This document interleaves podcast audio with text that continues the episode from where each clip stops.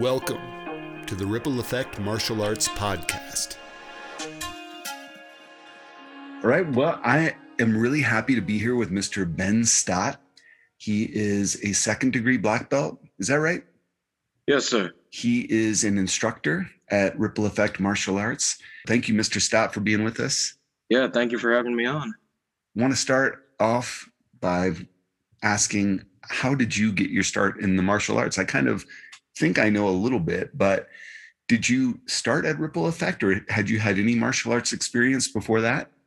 I did. Um, very, very little. Uh, I think I was around four, and my mom got me started at like the rec center in Windsor where I live, and uh, I uh, wasn't a big fan of it. Okay, Probably. why?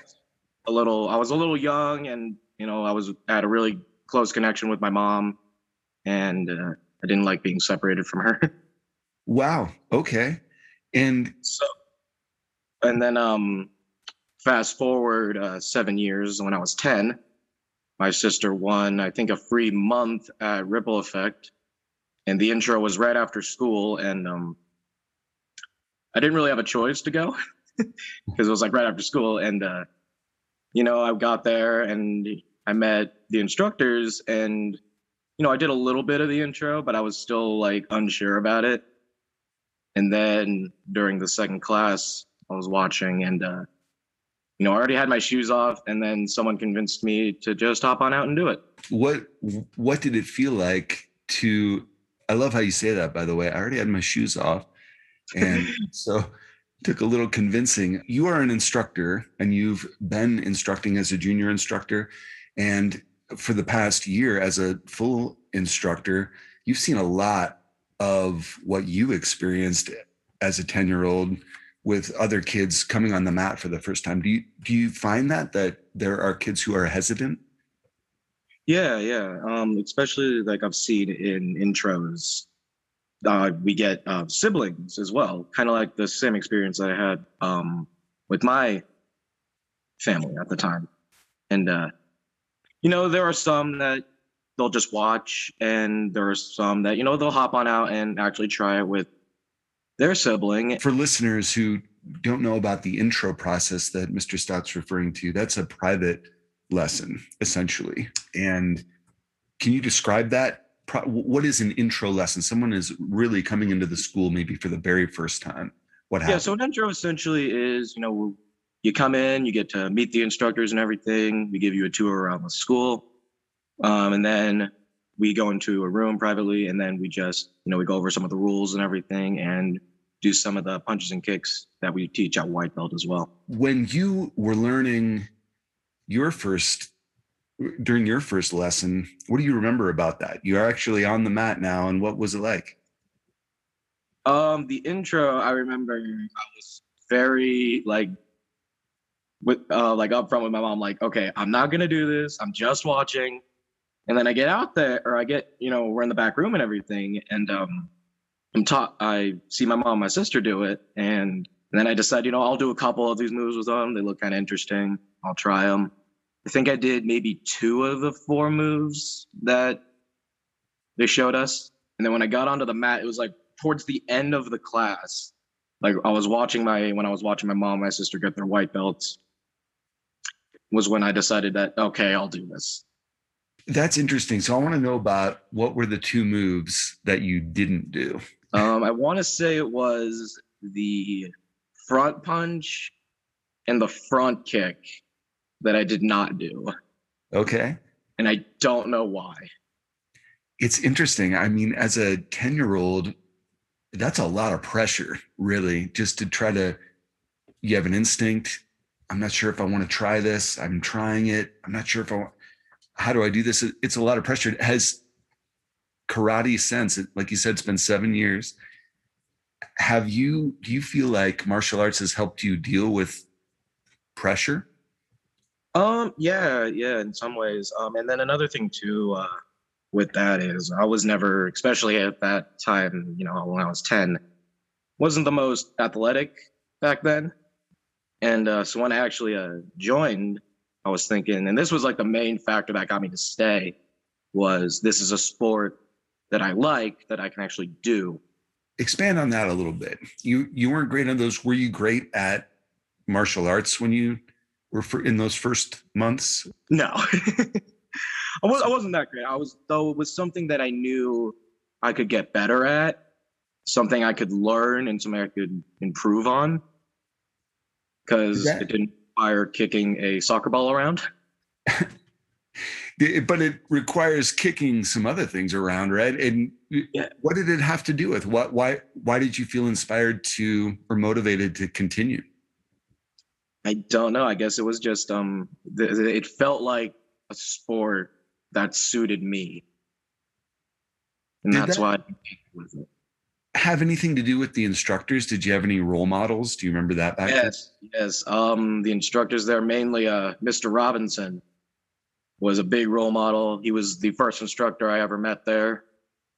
He did my first intro, and he was a big mentor to me all the way up to up the way up to now. What, what are some qualities about Mr. Robinson? What do you what do you think of back then or now? What are some qualities that he exhibits as a teacher that help you? I don't know. He he was uh he was fun, engaging. Like when I was student under him, like when I first met him at the intro, I was like, okay, this this seems a little different than when I did this seven year or when I was like four. And uh, Mr. Robinson had a big, big part in that as well. And um, you know, once I got up to training as an instructor, he was a big role model for me there too. Just you know how he could be you know fun with the students and in the class and everything but still you know could bring the discipline on when it was needed and that was something i was wor- trying to work on too Did you feel like you needed that discipline? Was there some sense back then like I maybe I I need this. I need someone to push me? Or was that more your mom? um i guess once i got on there and you know i had my family and i was doing it with them and everything i it was always i was a really quick learner with some of this stuff and i picked it up really quick so i would always like peek ahead at the the next bell and try and learn that ahead of time Wow. that caught up to me in prep cycle though Give me and everyone listening your impression of prep cycle. What is that? It was a change. It was a it was a big change. Um, I was definitely more used to, to being on my own, doing my own thing. You know, going at my pace when I do my forms or combinations. And uh, prep cycle really had me slow down and focus more on not just knowing it, but having the technique part of it there too. For the benefit of listeners who don't know, what Mr. Stott is describing is on the route, essentially three years of martial arts training before you enter this prep cycle. Preparatory cycle is what that's short for. To train for your black belt, you are responsible essentially for your own development. I mean, you described that well. You're studying on your own and you're responsible for your own advancement. Yeah, yeah, and I think it comes down to like a, lot, a lot of the belts as well. That um, you know, you're responsible for you know practicing your underbelt stuff and everything for tests coming up because we can only show we can only show you so much in class and everything, and do so much.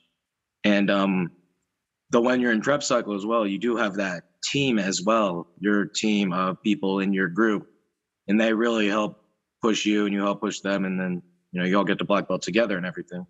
Did you, I'm trying to remember, did you enter prep cycle with your sister and your mom? I did. I did. Um, I was in prep cycle. My whole family was in there. Uh, what was life like at home? I, I remember for me, it was karate 24 seven, pretty much, uh, at least in, in my mind for those months. And I imagine for you, it, everybody must have been pushing each other, right? Do we know our weapons forms? Do we know this? What was it like? Well, the dynamic at home during uh, that time was it was it was interesting because um, we had uh, well myself I remembered a lot of those things. I remembered how to do all the forms and everything, and the combos. Um, we had and then my mom, and my sister um, they would ask me, and we would all practice together. Though, What's it like to teach kids as an instructor and understand where they're going? Do you envision them as a black belt even when they're young and starting?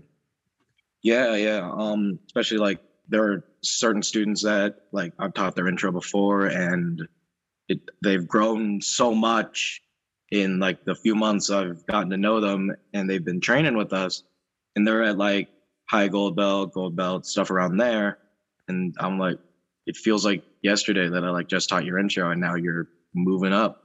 Wow. And in, in three and a half years, you'll be at their black belt test. Did I just blow your mind? So you're 17 now. I'm doing the math here. And for a high schooler, for a teenager, that is an incredible amount of responsibility. Yes, it is. How does it feel? Do you enjoy having that kind of responsibility? I will say when I first got out there and you know was starting to teach, like I would I would help my family and everything. And you know, I would help them, you know, remember what the next move of the form was or what this combination was. And I was used to that because they're my family and everything. When I started teaching, it was um it was definitely a different experience and uh, there was a little more pressure. And so it was definitely interesting just uh making sure I didn't screw anything up. I'm sure you've had experiences where you maybe your mind went blank or you did mess something up or you said a wrong move or something like that. How does owning your mistakes come into play when you're an instructor for you? I used to I used to take it a little little harder, like when I would mess up something in class or I would like uh, miss speak on a move or something. Used to take myself a little harder on that, and um, I tried though I tried not to you know show it to the students or every, everything. I still tried to give off you know that I am confident. I do know what I'm doing, and then um once I and then now it's just I can just laugh that off and move on. Do you feel like your instruction becomes stronger through going through that kind of experience? Yes, yes, especially um like looking back on it, looking back on the past couple years I've been teaching, like from when I first started to now, I was a lot more I don't want to say paranoid, but I guess that's the best word I can find for that. I had a lot more nerves. I was a little more nervous starting to teach. There you go. There- There's there's a better word for it. I was a little more nervous at the time and wasn't as confident in my teaching as I am now. I feel like there are two kind of spans of anticipation of making a mistake. And some kids don't have that fear at all. They will just go out, whether it's karate or anything else, and try things. They aren't afraid to speak in front of people. They're very outgoing. And then some kids are on the opposite end. I tend to, to find myself there where I'm terrified of making a mistake. I don't want to do anything unless I know I can do it perfectly. And that's kind of an unreal expectation. And it sounds like you maybe fell on that sort of end too. It was Yeah, I, I that I never thought of it like that before, but that's a good um, way to, to put it. No, I was definitely on that side a little more when I first started teaching. does that confidence translate into your life at school or with your friends or Um, yeah, actually, in some ways, um, I took a public speaking class uh, last semester. You know, I got an A on every one of my speeches. I just went up there and spoke. on that's an amazing accomplishment. It, that's that's really hard to do. What did you what's a topic for example that you spoke on? Let's see. I spoke on uh, I, I talked about one of my favorite cars during one of my speeches, a Chevy Camaro. Okay. What year Camaro or was it on Um, I, well, I mostly did like Camaros throughout the the years, though. My personal favorite is a like the mid to late '70s, early '80s one. nice. It's the one I like. wow, that's fun. Describe what it's like to be in front of an audience of students. And back before COVID, that could have been 40, 50, Oh yeah, yeah. Um, and then a parlor of onlookers too, right? The parents and grandparents and friends and everything. What what's that like to give a mat chat? Yeah, um, so mat chat is essentially where everyone comes in and you know we, we talk about something, whether it's the word of the month or sometimes we go over the word of the belt too. And um, we just talk and then we, we get the students to talk and give some of their input too. Yeah, that's something too. It's like it's like a little mini little mini speech. And that's part of what makes them challenging, right? Because some of the students on the mat could be as young as five. And oh, yeah. it's a little bit of philosophy that you're delivering that's relevant to martial arts training as you're trying to keep the attention of listeners, which is challenging. Usually kind of what I what I did was um I would uh you know kind of talk about what it is, kind of tie it back into kind of my life a little bit or give an example of it and then see if I can get any of the students to come up with an example of whatever the topic we're talking about and how that relates to um, you know them or if they can come up with an example of it. For an example, last month the word of the month was flexibility.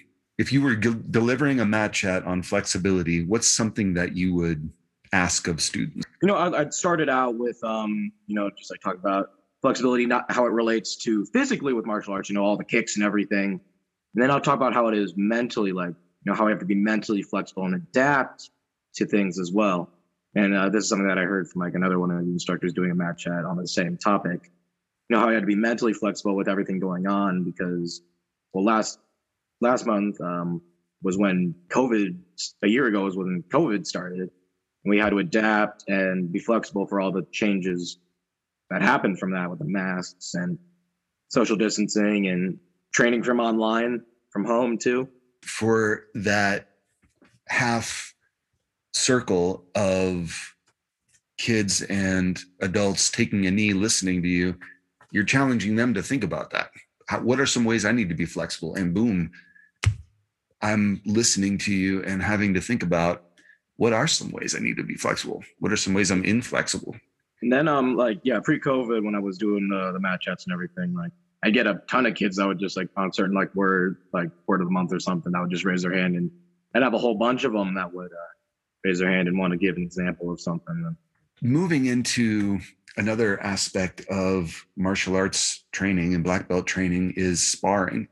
And while that has changed some during during COVID, what's your memory of starting to spar, putting on pads, understanding that I was a gold belt.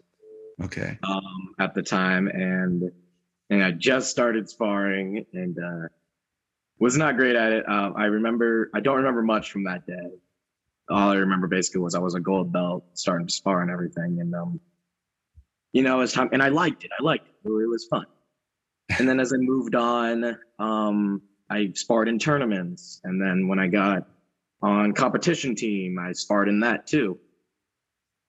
I, I was never the greatest at sparring, but it was fun and I, I liked it. What's it like being on the competition team and sparring against? For people who don't know, the competition team at Ripple Effect Martial Arts is a select group of students that, like the name implies, compete with other schools from the state or how how regionally? I'm i think it is throughout the state and it's not just uh, taekwondo the style we do. Though like i in my for instance in my division i've competed with guys that um do kempo and a bunch of other styles too. So that is a whole new level of challenge right? You're encountering new cultures and languages and styles of fighting essentially that you don't necessarily know how to anticipate or deal with. What's it like stepping out, bowing into a sparring match with someone that you don't know? It's interesting, and I know I know the match is going to be fun and everything. I've competed on competition team. I did uh, three years. I did 2015, 2016, and then 2019. When I competed in 2015 and 2016, you know, I got to know a little, and I got to recognize some of the competitors that I would usually compete with. And then once I got back out there in 2019, I saw the same people and I was like, oh, I remember competing against you three years ago. something that s- somebody told me recently was that you really get to know someone when you spar them. Do you feel like that? Yeah, yeah. Um, and uh, you know, afterwards, uh, you know, we high five each other and tell each other good job and everything, and then uh, you know, off this on the sidelines, we'll talk a little bit, and even like during forms too, like we'll do that too sometimes. What's your style in sparring? I like to fight more with my hands. I like because I feel like my hands are faster than my legs. I mean, I'll I'll do like a front leg round kick. That's my favorite kick because it's quick. Though, um, just getting in and just getting in with my hands. That's what I like to do. This was a tournament. I think so I want to say summer 2019. Mhm. Uh, me and this one guy were sparring, and uh, I took a, a re- really good front kick to the to the chin, and uh, it was all bruised up and everything. And uh, I couldn't tell how bad it was. I had the whole uh, competition team standing there, and they were looking at it and everything. And I was like, oh, "What's so bad?"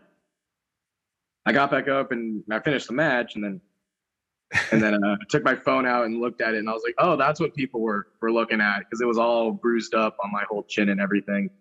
Little badge of honor. Yeah, yeah, that was my that was my trophy for the day. Putting yourself at risk is is part of it. W- would you think that's true? Yeah, yeah. Um, just like when we do weapons, like nunchucks, for instance, first one that comes to mind, or bow staff, when we do all the tricks and everything. It, it's just a part of it that sometimes you know the nunchuck's gonna whack you, or the bow staff when you're trying to you know spin it on top of your head is gonna fall, Mhm. and it, it may hit you, and you're gonna get hurt. But that's that's a part of it. And sparring, I feel, is the same way as well. Like I mean, we we teach the students, you know, control and not to hit that hard, especially to the head and everything. But there are times where accidentally that w- that would happen, and that's just a part of it. What did you learn to control? We talked a little bit about that, like controlling fear, controlling a, a, a worry that you'll fail or something. What what have you seen as an instructor in your teaching? Um, how have you used martial arts to help kids come under control of their own impulses? Yeah, you want to talk, you want to give the instructions, you want to be clear, but at the same time, it is a class full of a bunch of eight year olds and six year olds and stuff like that, and they they they probably won't stay still. So it's just finding the balance of um, giving in clear enough instructions, but not just like boring them, where they'll start to fidget and I lose their attention entirely. do you have any martial arts heroes in fiction or in comic books or in video games That's interesting. I guess the uh, closest thing I could find is uh, like Cobra Kai. Like Okay. I was, I was watching, I was watching that. Um, I did stay up till midnight on January first and uh, watched, well, binge the first season or third season. yeah And uh, you know, I, I, I like the got used to some of the characters. Um, for those of you who have seen Cobra Kai, it takes place uh, 34 years after the original Karate Kid movie. Johnny Lawrence, the guy that uh, lost to the crane kick in the tournament at the end of the movie, you know, he's trying to you know find his place as an instructor and everything too, reopening Cobra Kai, and uh, he's a lot more old school than you know I was. But then again, uh, he's still living in the 80s. Um, I was not born then, so. i was actually and i i recall very vividly the karate kid it's interesting watching cobra kai now and just thinking back wow times have changed a lot but they preserve a lot about that spirit the kid this like some of the main characters are in that like high school level junior senior age group as well and uh it's interesting seeing the, perspective of uh the uh, original karate kid rivalry through them as well. To to finish out what would you say to anyone who might be listening who's thinking do i want to enroll my kid or do i want to enroll myself in a martial arts program? Is there anything that you would say to them that was honest about your experience and your expectation that might encourage them to start at white belt? Yeah i to anyone starting out or thinking of starting out or anything? I'd just say uh just just do it. It was a great experience for me. It was something that i found that you know i really enjoyed and it was it felt like a sport that i could do. There w- there will be a few challenges along your way to black belt, though. It is a very rewarding and uh, good process. Thank you for listening to the Ripple Effect Martial Arts Podcast. Find episodes and more at rippleeffectmartialarts.com.